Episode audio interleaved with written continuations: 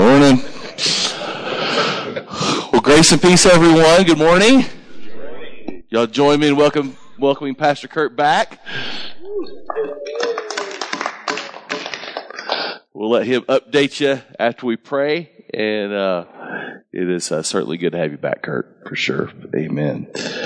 Well, uh, today is uh, the 130th day of the year. That is not a David psalm, so I would thought I would pull back. And um, I think the material that we're going to cover today is interesting for sure, but there is some connections here between what David says in uh, 2 Samuel 23 and also what he prays in Psalm 53. So let's uh, pray together. The fool says in his heart, There is no God. They are corrupt, and their ways are vile. There is no one who does good. God looks down from heaven on all mankind to see if there are any who understand, any who seek God. Everyone has turned away. All have become corrupt. There is no one who does good, not even one. Do all these evildoers know nothing? They devour my people as though eating bread. They never call on God. But they, but there they are, overwhelmed with dread, where there was nothing to dread. God scattered the bones of those who attacked you. You put them to shame, for God despised them. Oh, that salvation for Israel would come out of Zion. When God restores his people, let Jacob rejoice and Israel be glad. In Jesus' name we pray. Amen. Well, it is good to be back uh, with you guys. I had kind of an adventure, not a good one, but I had my surgery three weeks ago now. Um, had a fusion in my neck and uh, went to, had the surgery in Houston.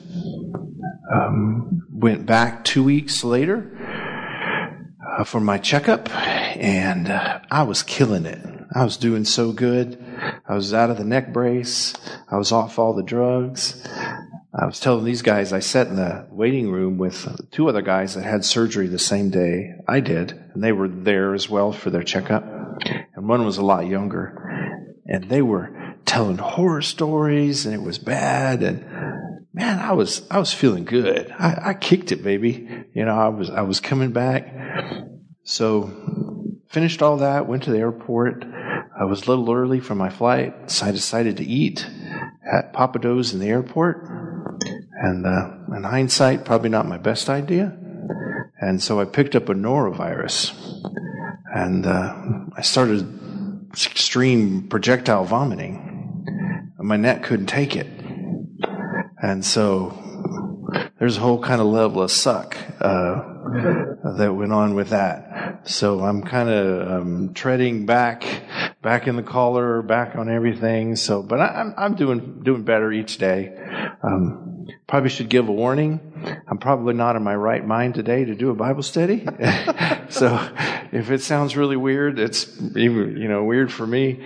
But uh, kind of anxious to be back with you guys. Anxious to to be here. You know, God's word is, is such a foundation in so many ways. You know, I do it for a living, but it's also what I do for, for living, you know, my, my existence for, and, uh, so it's, it, it's a good place to be. So let's take a look at chapter 23. And are we at verse 1 or verse 8? Verse 1. Verse 1. All right. Well, let's, well, do, do a little back and forth here. Uh, I, I, think strongly that we are dealing with uh, kind of supplemental material. We're dealing with an appendix. This is sort of after the main narrative. And a scribe is, um, he's got the story of Samuel, he's got the story of David, but he's got this other stuff too. And he doesn't want to leave it out.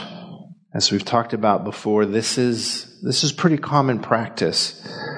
uh, for scribes. If they if they have something they know is part of the story, they don't want to leave it out, and it's especially true with Scripture. And so it gives kind of a challenge for us in that this is not as easy as the narrative part of David's story. You know, it's not just God did this, God did this. Behind whatever the scribe is doing, behind whatever Samuel was doing, I think there's the hand of God. And for some reason, God wants this in here. And it takes a little bit more work, I think. But hopefully, when we get done today, you'll see that there is um, some, some really deep stuff going on here. So I know Pastor Steve took you through the Psalm in 22.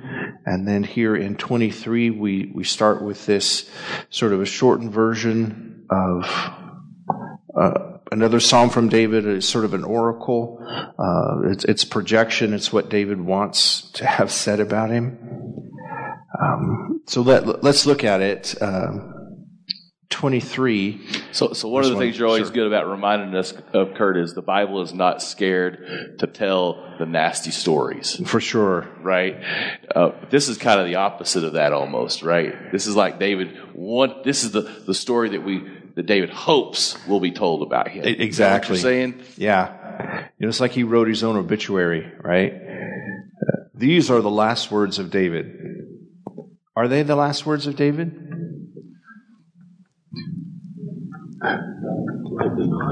We know that they're not, right? Because remember where we started. Remember what he says to Solomon when he's dying. Don't let him die in peace. Uh, whatever you do, and I know you're smart, son, you'll take care of him. You know, don't. So these aren't his last words. this is what he hopes would be his last words. Um, you know, David, son of Jesse, speak, David, the man to whom God gave such wonderful success. David, the anointed by the God of Jacob. What's the word anointed mean? Covered in oil, yeah. In Hebrew, what's the word? Is it blessed? And it's Messiah. Mm-hmm. I mean, it's it's that that weight of it. Uh, David, the Messiah of God. Now, David wasn't the Messiah, but he was anointed a Messiah to be king to be the deliverer of Israel. So every time you see anointed, um, you know, realize the the weight, the heavy of that word. Um, David, the sweet psalmist of Israel. Is that what you would put on his tombstone? I mean, you guys have lived with him, right?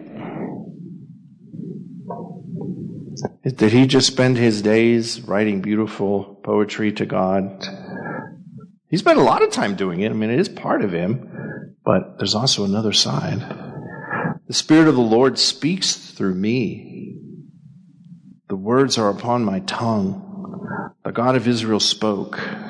The rock of Israel said to me, the person who rules righteously, who rules in fear of God, is like light in the morning like sunrise bursting forth in the cloudless sky, like refreshing rain that brings tender grass from the earth. So David is right.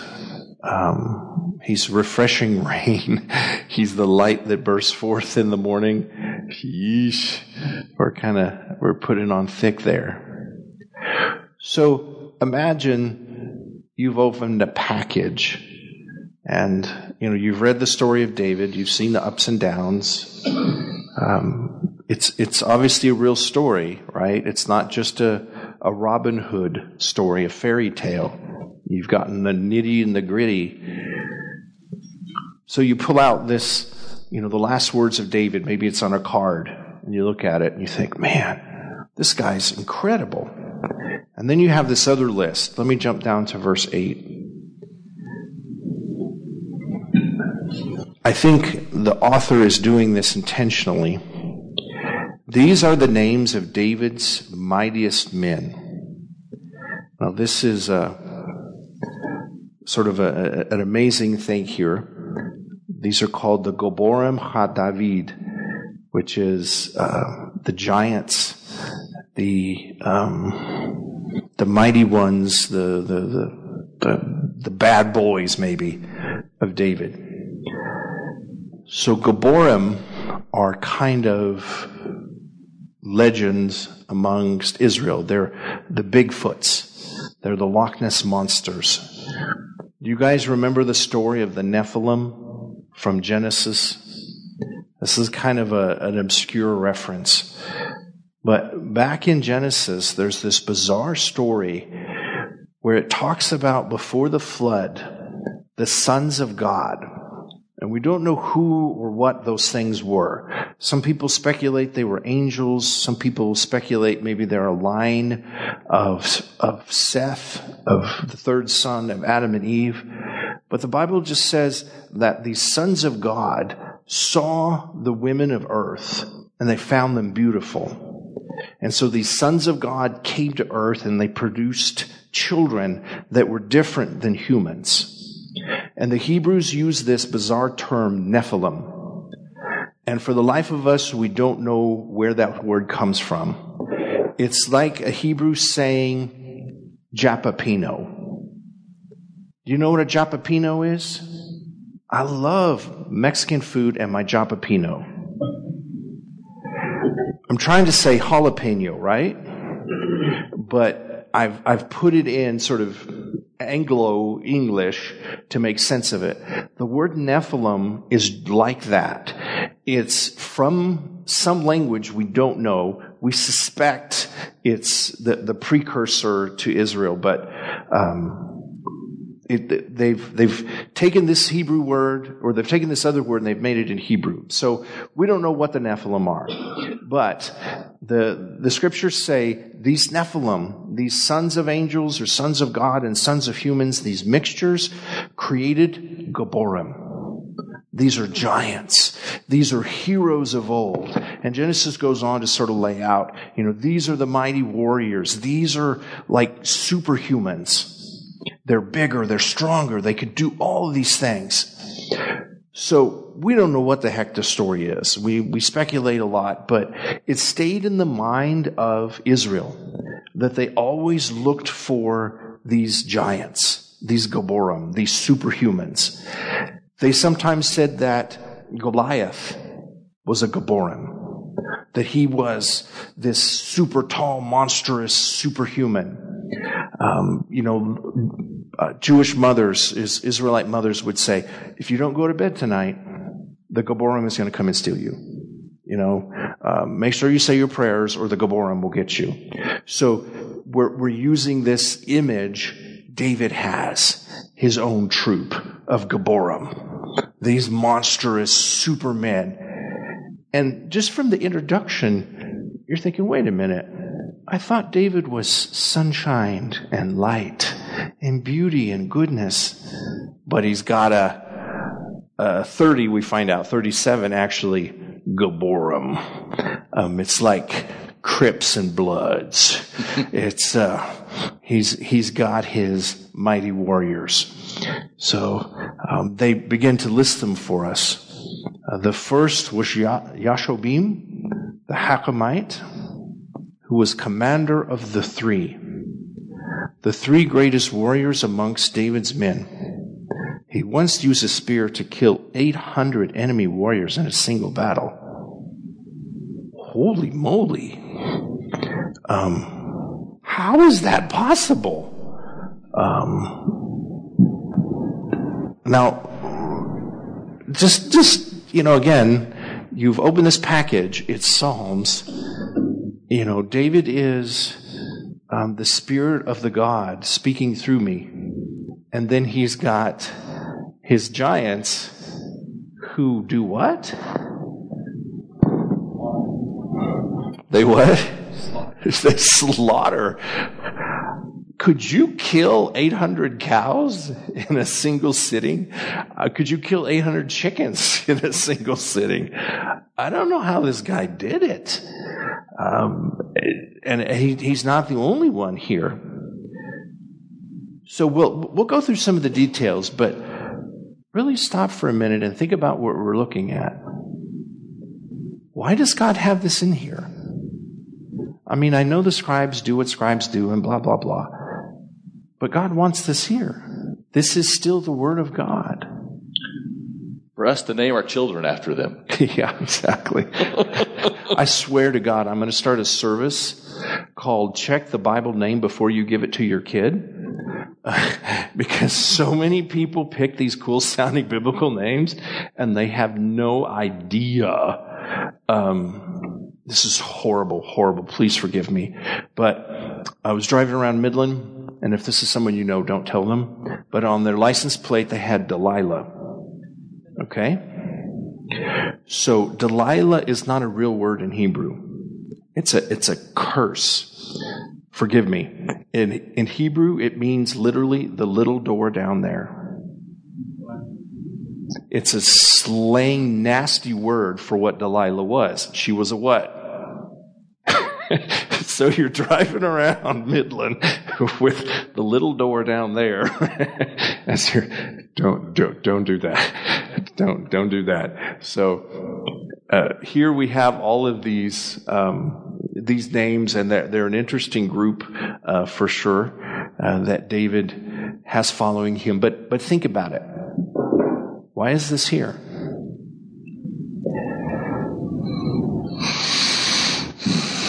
If you want to capture David's life, the two extremes, the good, the bad, the, the, the real, the hope for, don't these two things do it? On the one hand, you have Psalms that I think are really God inspired, that are something to carry. On the other hand, they're not shying away from the fact that David developed a mercenary corps that we'll talk about a little bit more changes sort of the direction of Israel. But he was a man of violence, a man of blood. So you have the two extremes of his life. Who he wanted to be, who he was spiritually, who he longed to be, and then being a king in the Iron Age, who he really was. These two extremes, they're, they're there. So in your funeral, when they're putting together one of these little boards for you, right? It, it's all the rage now. We have uh, little uh, PowerPoints and we put up uh, all the little memories of the things you did. What two things would they put on the table for you? The psalm, the list of your gangbangers. What would those two things be? We're getting it here from David in a in a sort of a massive kind of way. Something really to think about. A couple, I guess months ago, they had a, a, great birthday, my 50th birthday. And so they put a little table up for me and had like Egyptian stuff and Star Wars stuff. I, I hope that's not the Bible book for me. I mean, I love all that stuff, but uh, I hope there's there's some psalm somewhere in there. So a couple things we could say that a little bit different here. Um, a spear, you would not think about as a big deal. But what kind of spear is this? You can probably guess. It's what? Wood. No, well, the spear is wood, but what's the, the, the point? It's iron. Yeah. That's what they're laying out here. These guys are equipped with the latest weapons. These are not bronze or stone or anything like that. So that uh, good thing about iron, it keeps sharp as you kill your your 800. Um, so this uh, Yashobim is he's not a great prayer warrior. He's not a gentle soul. He's of David's mighty uh, Gaborim. One thing as a historian that excites me is the use of three here. So these are David's 30. And he has three. Basically, the way the structure works is you have 30, and then above that you have three, and then above that you have one. And then they answer to David, which is this is exactly uh, an Egyptian military formation. And so it really does show how advanced, uh, in a sense, David's military thinking and strategy has, has come from. Um, let me show you a picture real quick. This is a, a pharaoh um, from, do we have him? Um, from the Middle Kingdom. This is several centuries before David. Um, but he buried his 30. Um, that we found his tomb complex, and suddenly there's 30 guys in there. And we're thinking, what in the world is this? Why did he bury? And they weren't mummified in sort of the best way. A lot of them seem to have, have had a pretty rough life. One guy still had an arrow stuck in his head, uh, which was pretty rough. Um, but these were his 30 and then again, he had his 30, his three, and then his one. And so he buried all of these guys when they died with him. Um, we have a, a, model, which I think is the next picture. Uh, this is a, a, model of an Egyptian unit. And you want to guess how many there are? 30, yeah. So, so important to understand what David did um, in terms of just raw military improvement. He learned from the best. He learned from the Philistines. He created this core group, and this is the core of the core. Remember, he has about 600 altogether, but this is his, his cadre, his, his core. These are not farmers that are recruited to go fight. These are professional, highly trained soldiers. And remember, we had the discussion of where they came from. Uh, some are family members, some are tribe members. A lot of them are criminals, deadbeats, nobodies from Judah. And then a section of them are foreigners. And we have Philistines, we have Arameans, we have Moabites, uh, we have a Hittite. Remember Uriah the Hittite? So these are, in every sense, mercenaries, soldiers. They're always loyal to David, but they are they're killers. They're, you know, they can do these, these unbelievable uh, acts like killing 800 in a single battle. So, doing good. Well, let's uh, let's go on then. Um, look at verse nine. Next in the rank among the three was Eleazar, son of what does yours say? Yeah, Dodai. Some say Dodo. it means my beloved. Um, which it's funny. The, the rabbis um, make a lot of comment about that. What kind of mother would be named um, my beloved? I mean, it, it, I guess it's a little obscure. She, she's a camp follower she's not a good girl. It's like, um, you know, Peaches Mounds or something like that. I don't know. You know, um, hot potato or, you know, it's not, it's not a real name. Anyway, a descendant of Ahoah. Once Eleazar and David stood together against the Philistines while the entire army of Israel had fled. He killed Philistines until his hand was too tired to lift the sword holy moly, you know, what'd you do today? Well, I killed Philistines. Now remember, these are not uh, goat herders. Uh, these are heavy infantry. Uh, these are, at least in Israel, um, some of the best fighters in the world. And so his personal bravery, obviously he had stood with David when everybody else had fled.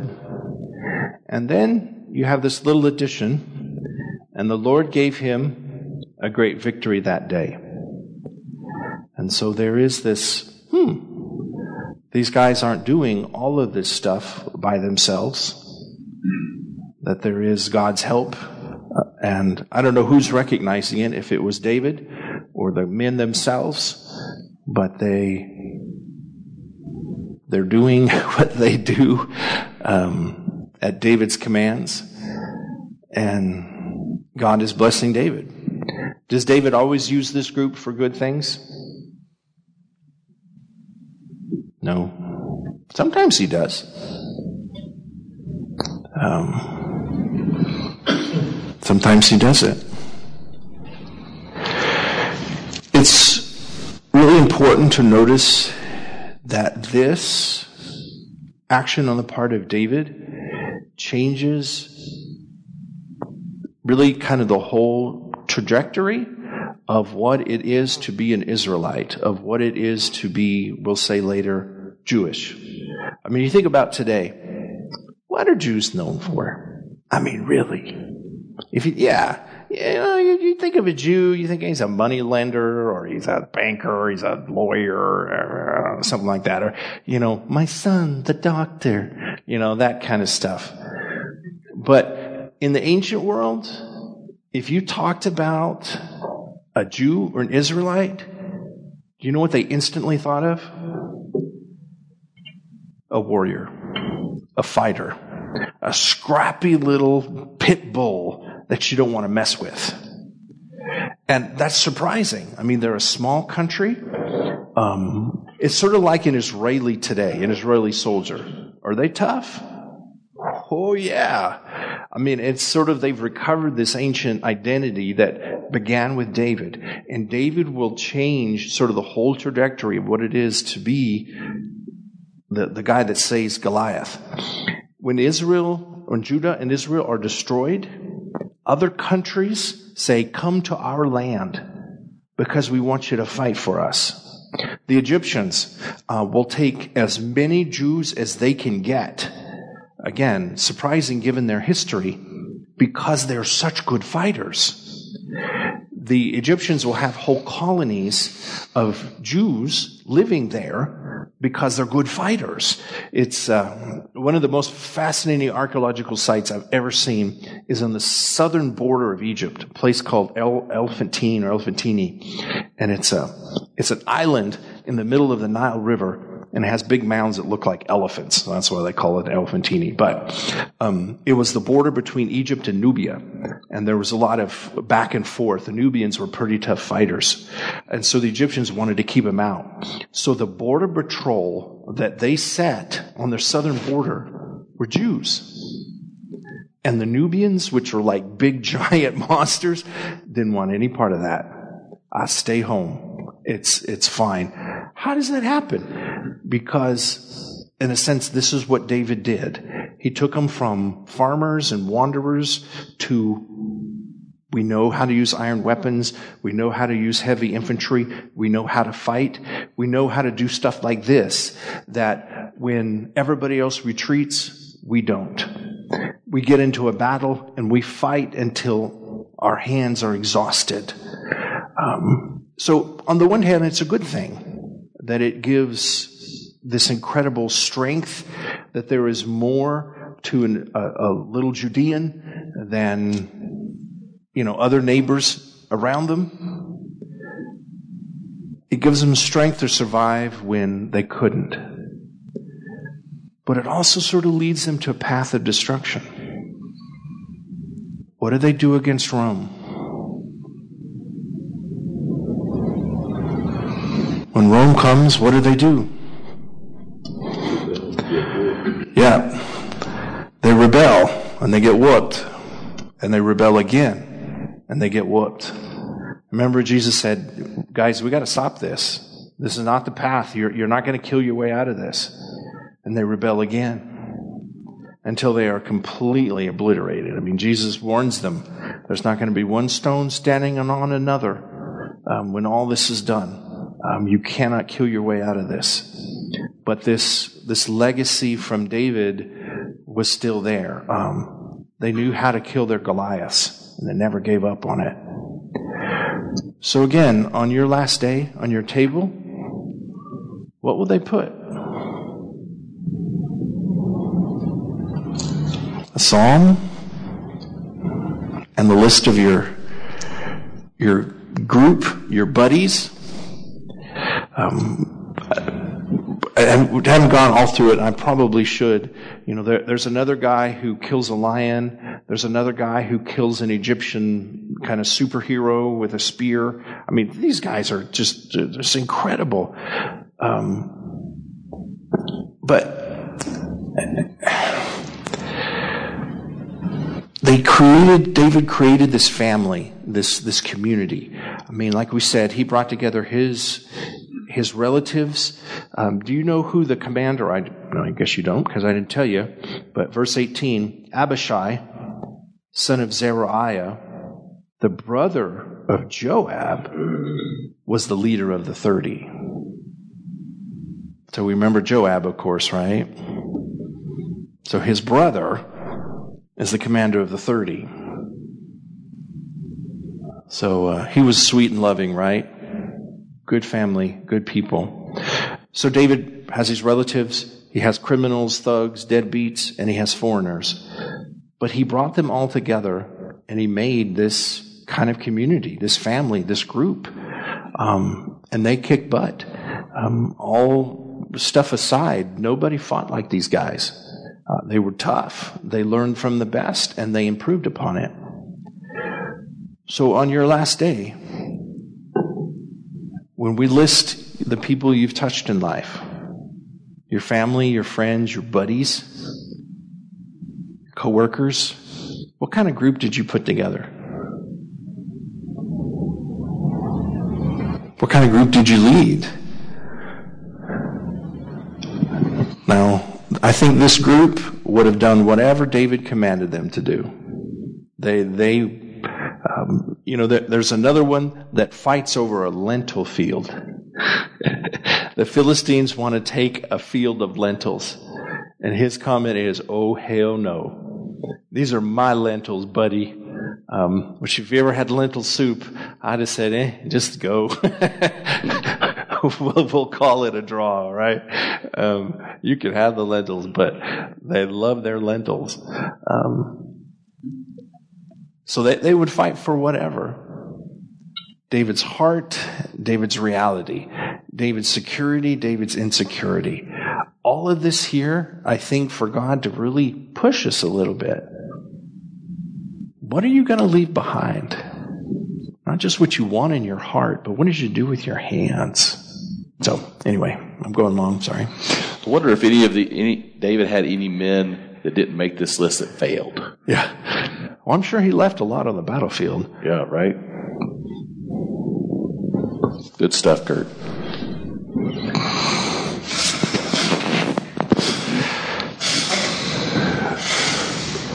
How many of these men were descendants of David? How many of them were what? Descendants of David or family members? Uh, I, I can give you a specific answer, but uh, I'm, I'm going to guess a good percentage, like 30, maybe 40%. Um, it's it, just trying to figure out the names and stuff like that.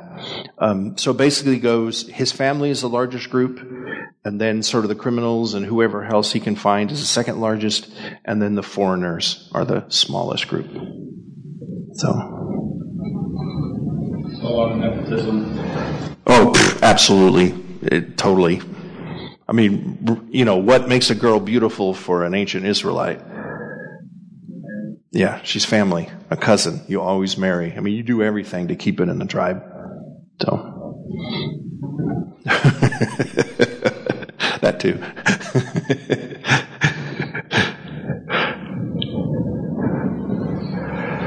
sure has changed my perception of David. this study has. In what way has it changed? What was it before and what is it now? We saw the man after God's own heart. And we did this study, which I read Samuel before, but you know, just read and read and read, never comprehended. Yeah. You know, right. Yeah. Yeah. And um, I don't see how he's a man after God's own heart.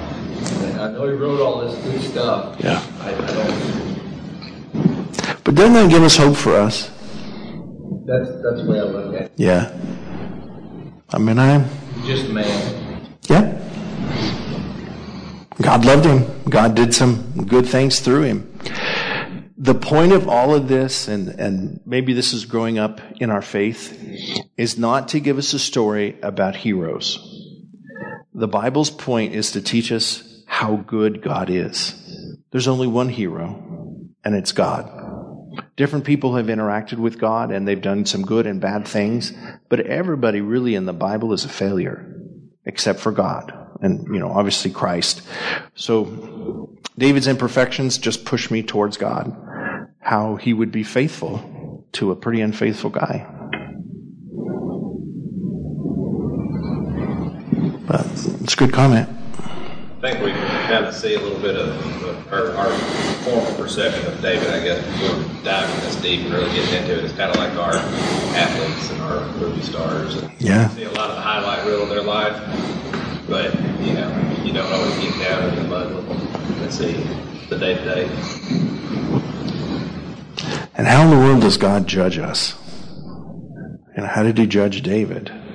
I think he was merciful. I mean, he wa- saw what David could be. And uh, that's my hope for getting in.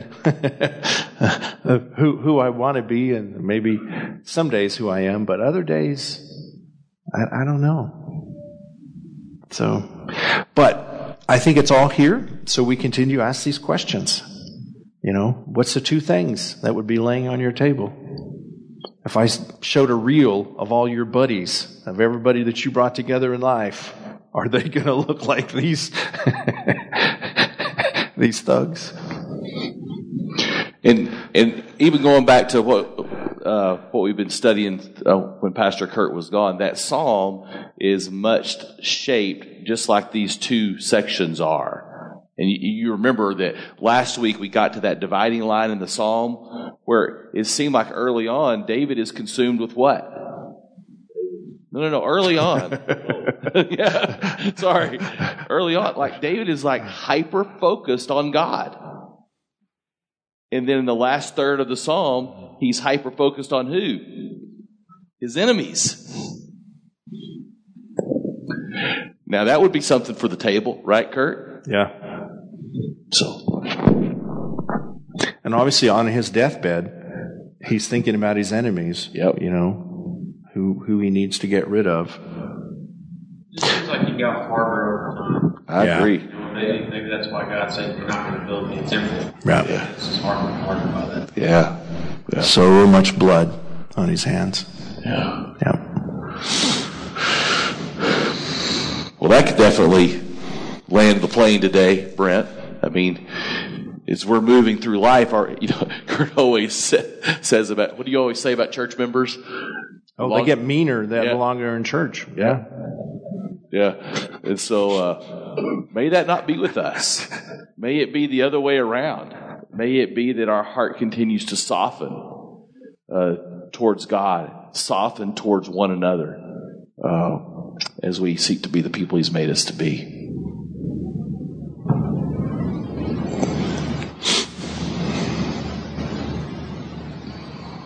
We don't have them here. It's a terrible joke, but um, United Methodist Women. Um, we used to joke in seminary that they were actually declared a terrorist organization.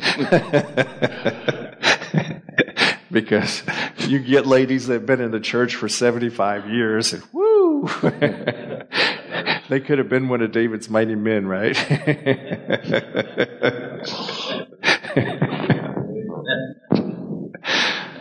It's terrible. Yeah, you better pray. I better uh, pray. Father our God, we give you thanks that you're real, that you love real people, that you don't fill us full of fairy tales and make believe stories, but you picked a real man and you've had us walk through his life. You've said to us, pay attention. There's something in this life that I want you to see. Father God, as we look at it through the eyes of adults, we're surprised. Things that we didn't want to see, things that we routinely ignore, were laid right before us. But we pray your love is also seen by us. That even someone as great as David in our memory is just a complete murderous criminal without your presence. Help us, O God, to look in the mirror. For I believe that's what David calls us to. May we really understand who we are when we don't turn to you, when we don't have you as a regular part of our life. Father God, we are reminded that you gave David such skills, such abilities. He never lost a battle he really fought. That's a blessing you give us, O Lord. But help us think about the battles that we do fight, the things that we commit ourselves to, the people and the places that we build up.